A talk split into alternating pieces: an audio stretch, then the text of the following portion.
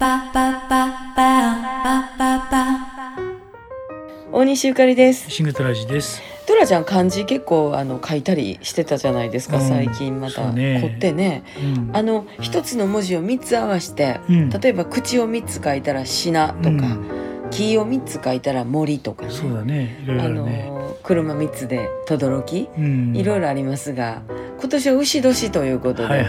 牛三つ書いたらなんて読むでしょうか？知らなかったよ。知らんかった、うん。これもあの実は牛三つ書いて三昧っていうお店があるんですよ、うん。なんて思うんやろ？牛三昧でええんかなって思ってたんですけれども、うん。牛を三つ書いて、えーひしめくと読むんですよね。ね。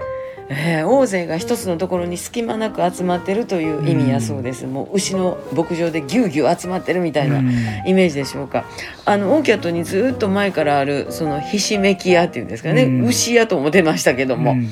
唐揚げが美味しくてはいはい。コロッケも大好きで、もうコロッケで言うたら40円ぐらいで売ってたりするんですけどね、ここの唐揚げがすっごい美味しいから前からファンやったんですけども、あのランチとかもいろいろやってるようなレストランを併設していて、うん。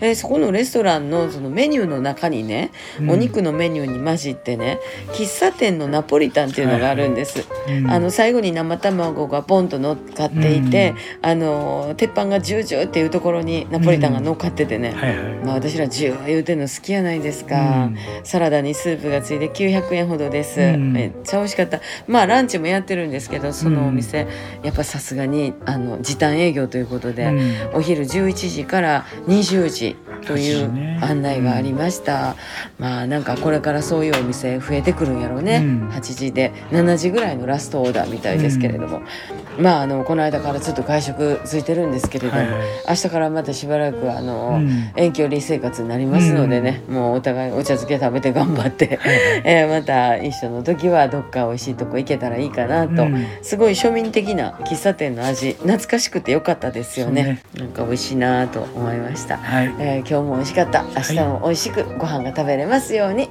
大西ゆかりと。シングトラジでした。Oh